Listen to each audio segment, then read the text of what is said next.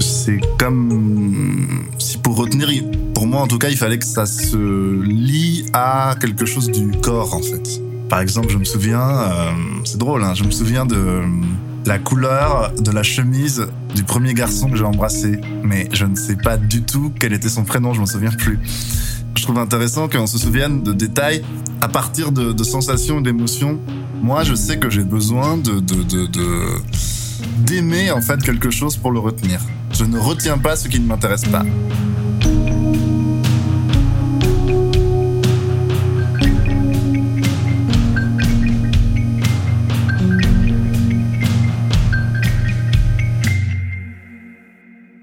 Quand on a rencontré Olivier, il jouait dans un spectacle qui porte son nom, La vraie vie d'Olivier Liron. Ensuite, on a lu son roman, Einstein, le sexe et moi. Les deux œuvres sont des fictions autobiographiques qui questionnent notamment son rapport à sa propre mémoire. Comment celle-ci définit-elle sa relation au monde et aux autres ? La mémoire est-elle normative ? Comment se construit-on quand on mémorise les choses différemment ? Vous écoutez le quatrième épisode de Mémoire, un podcast de récits de vie qui aborde la vaste question de la mémoire. Par Céline Grandsard et Juliette Mogenet.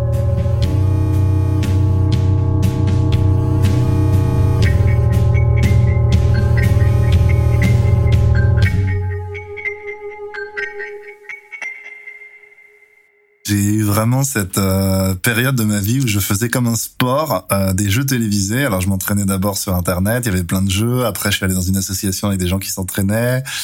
Euh, le club euh, Question pour un Champion de Paris un et de Paris deux.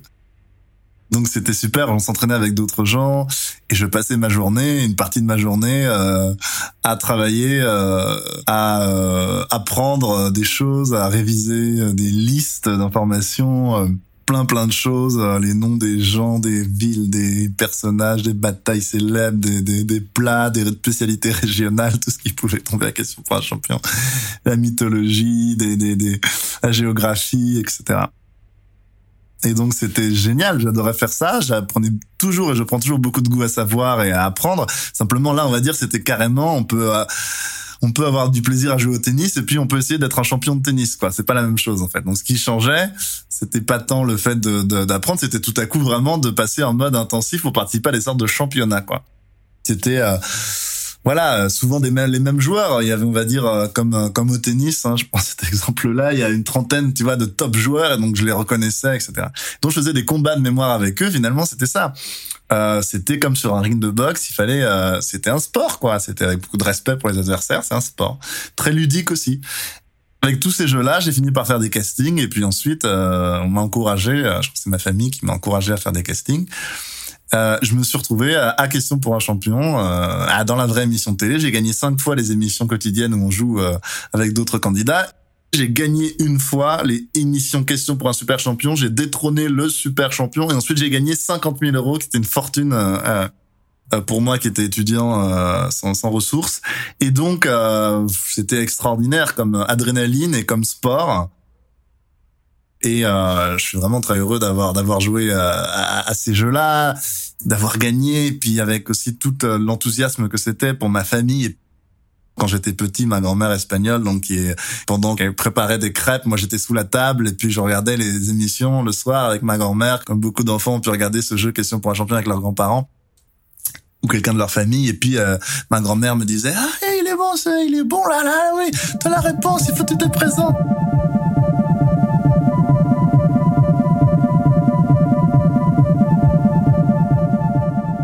Tout à coup, donc le fameux Julien Lepers, animateur, pose une question d'histoire. Je suis une reine, une reine des Francs, née vers quatre cent soixante-quinze à Lyon, fille du roi des Burgondes. Voilà. Et là, en fait, j'ai huit secondes pour appuyer parce qu'après, c'est à l'autre de répondre. Et avec simplement ces éléments, je dois en fait repasser dans ma tête tous les noms des rois et des reines de France que j'ai appris. Imaginez en quatre cent soixante-quinze, qu'est-ce qui a pu se passer ?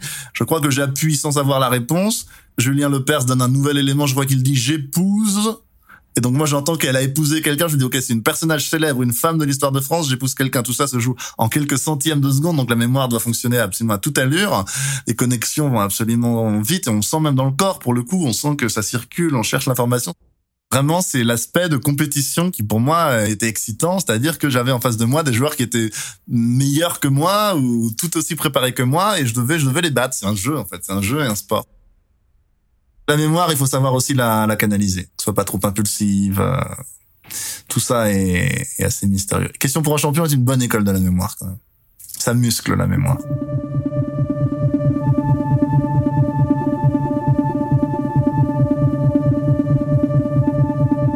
J'ai euh, participé à, à ce jeu Question pour un Champion pour être euh, compétitif dans ce jeu où il faut euh, immédiatement euh, il faut savoir énormément de choses, mémoriser des choses et en plus les retrouver très vite. Moi, ce qui m'aidait effectivement, c'était de m'enregistrer, c'était vraiment de muscler ma mémoire en l'associant à des mouvements physiques. Il y a un truc qui me semble très... très très lié au corps dans l'apprentissage, qu'on, qu'on minimise je pense, mais qui est très très important. C'est pour ça que euh, c'est relativement peu efficace un système scolaire où un gamin est pendant huit heures sur sa chaise. Enfin, pour l'avoir expérimenté, euh, on arrive à la fin de la journée sans n'avoir rien retenu, puisqu'on est immobile. L'émotion, c'est le fait de se mettre en mouvement, ça vient de là. Donc c'est se mettre en mouvement. L'émotion, elle est nécessaire à la mémoire. Donc quand on est immobile et qu'il n'y a pas de mouvement, on ne peut pas retenir.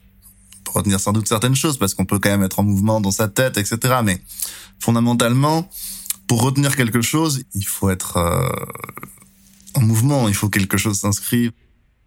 Je pouvais, par exemple, réviser les éléments chimiques du tableau de Mendeleïev, avec la liste de tous les éléments chimiques, à partir d'un petit mouvement. On le verra pas euh, euh, visuellement, mais euh, j'avais un, un certain nombre de, de mouvements où, où, où, où, où, voilà, où je pouvais réviser comme ça, c'est-à-dire je matérialisais dans l'espace pour mieux retenir. Bien sûr qu'il y a une constitution. C'est-à-dire moi, euh, quand j'étais ado, j'étais un gringalet, j'étais pas un grand type costaud, mais si tu fais du sport régulièrement, bah tu tu tu tu prends une carrure. Et bah c'est exactement pareil avec la mémoire. C'est un muscle, on peut le travailler, on peut le, le perfectionner. Bien sûr, moi, si je voulais courir le cent mètres en moins de dix secondes, même en m'entraînant toute ma vie, je pourrais pas. On est bien, il y a bien sûr des prédispositions. Mais c'est vraiment quelque chose qui se travaille là, moi. C'est ça, j'en suis vraiment certain, certain, certain.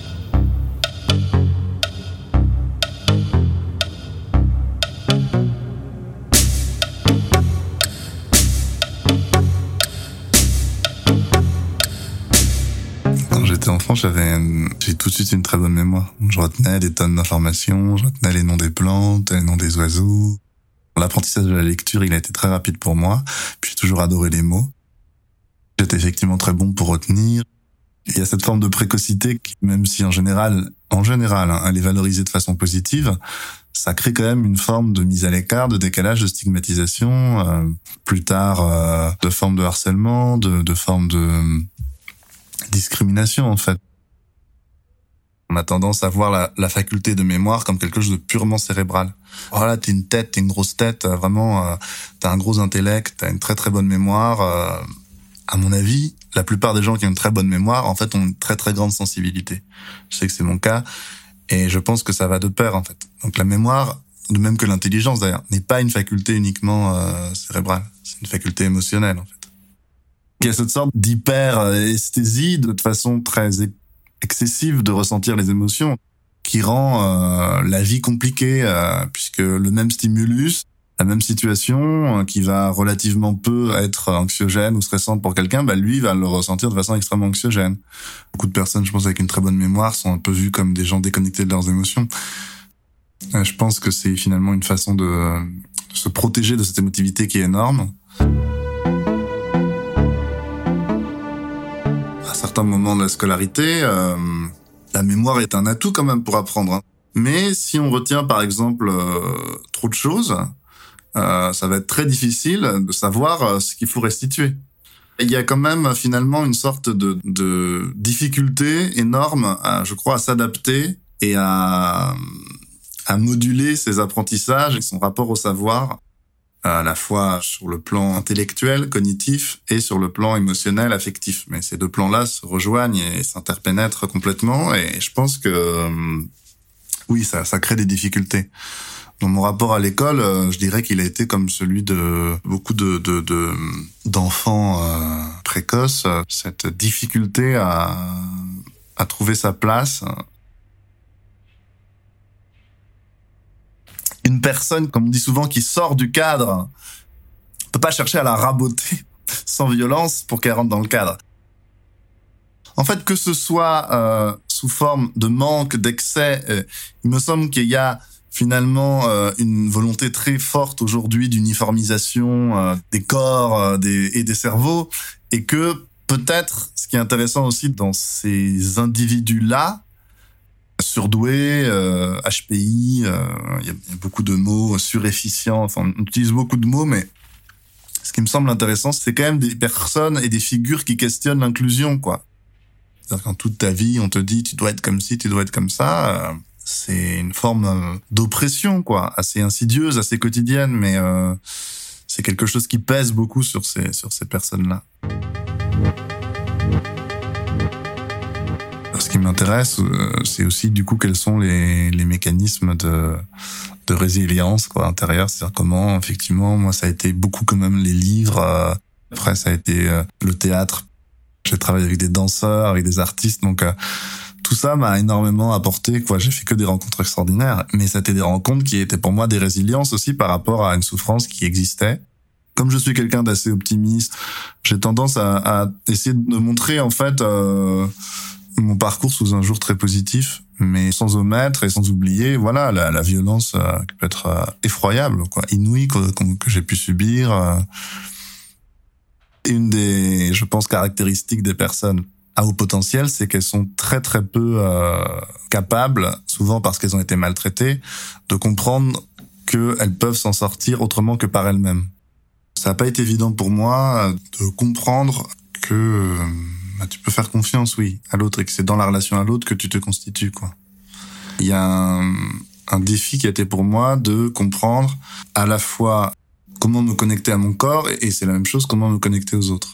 Finalement, c'est s'incarner, quoi, à la fois physiquement et socialement.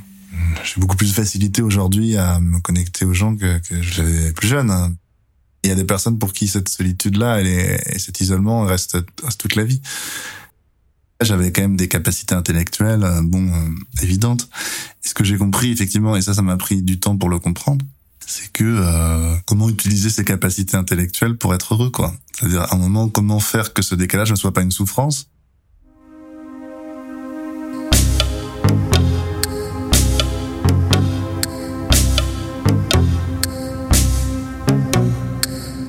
J'ai appris par cœur un nombre incroyable de, de choses. J'ai essayé d'apprendre à tout Wikipédia. Et puis, euh, effectivement, je me suis retrouvé à, aussi à, à comprendre que euh, bah, c'était bien euh, aussi de faire des choses avec les autres et que peut-être sur l'aspect relationnel, finalement, c'était quelque chose sur lequel j'avais à progresser, quoi, et comment essayer de rencontrer les autres aussi. Le théâtre et la danse m'a, m'a beaucoup aidé. Quelques mois après avoir gagné la Question pour un Champion, euh, je me suis inscrit euh, dans une école de, de théâtre et de, et de danse contemporaine à, à Paris. Et là, euh, j'étais vraiment euh, bouleversé parce que j'arrive le premier jour, donc j'étais vraiment euh, complètement dans mon cerveau. Et puis en même temps, j'avais envie de, de, j'ai toujours eu envie de, de d'être artiste, quoi, de créer des choses, quoi. Donc je me suis dit bon bah il faut que je me confronte un petit peu à la, à la réalité de ce que c'est euh, que la création, quoi. C'était absolument épouvantable, je veux dire, j'étais vraiment très très mauvais, et c'est intéressant pour moi, avoir le droit de rater, avoir le droit de, de perdre, avoir le droit d'échouer, avoir le droit de ne pas réussir, avoir le droit de tenter, avoir le droit d'expérimenter, ce droit à l'échec, explorer aussi ce qu'on n'est pas capable de faire, et c'était, c'était extraordinaire. C'est d'autres dimensions, quoi, d'autres dimensions que je découvrais, et la danse, ouais, m'a beaucoup aidé à me connecter aux gens, euh n'est pas dans une dichotomie, une séparation euh, entre le corps et l'esprit, mais tout à coup je m'agrandissais, quoi. J'avais accès à quelque chose de plus. J'existais pleinement, quoi. J'étais pas uniquement au cerveau. Donc ça, c'était extraordinaire.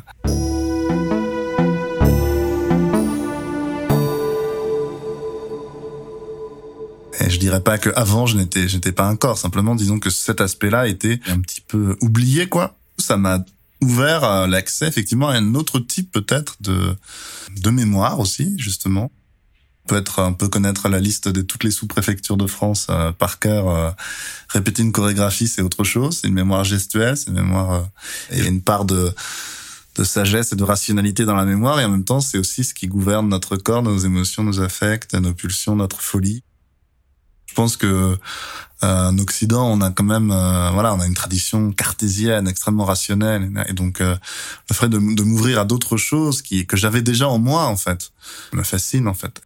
Je crois beaucoup effectivement aux connexions, et je crois que la mémoire, c'est comme un arc-en-ciel, elle a énormément de dimensions.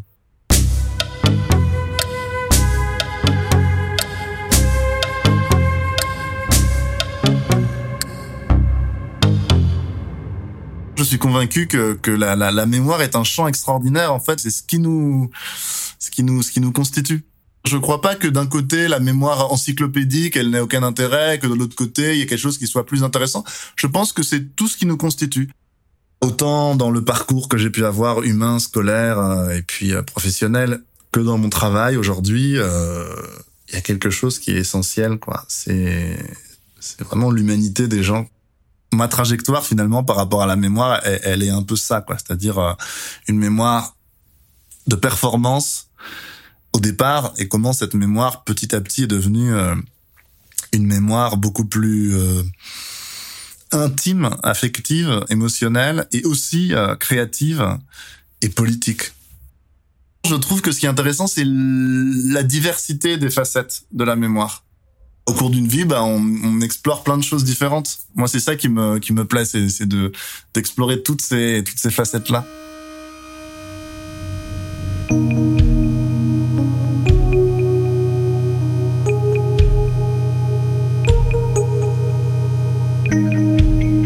Vous venez d'écouter Mémoire.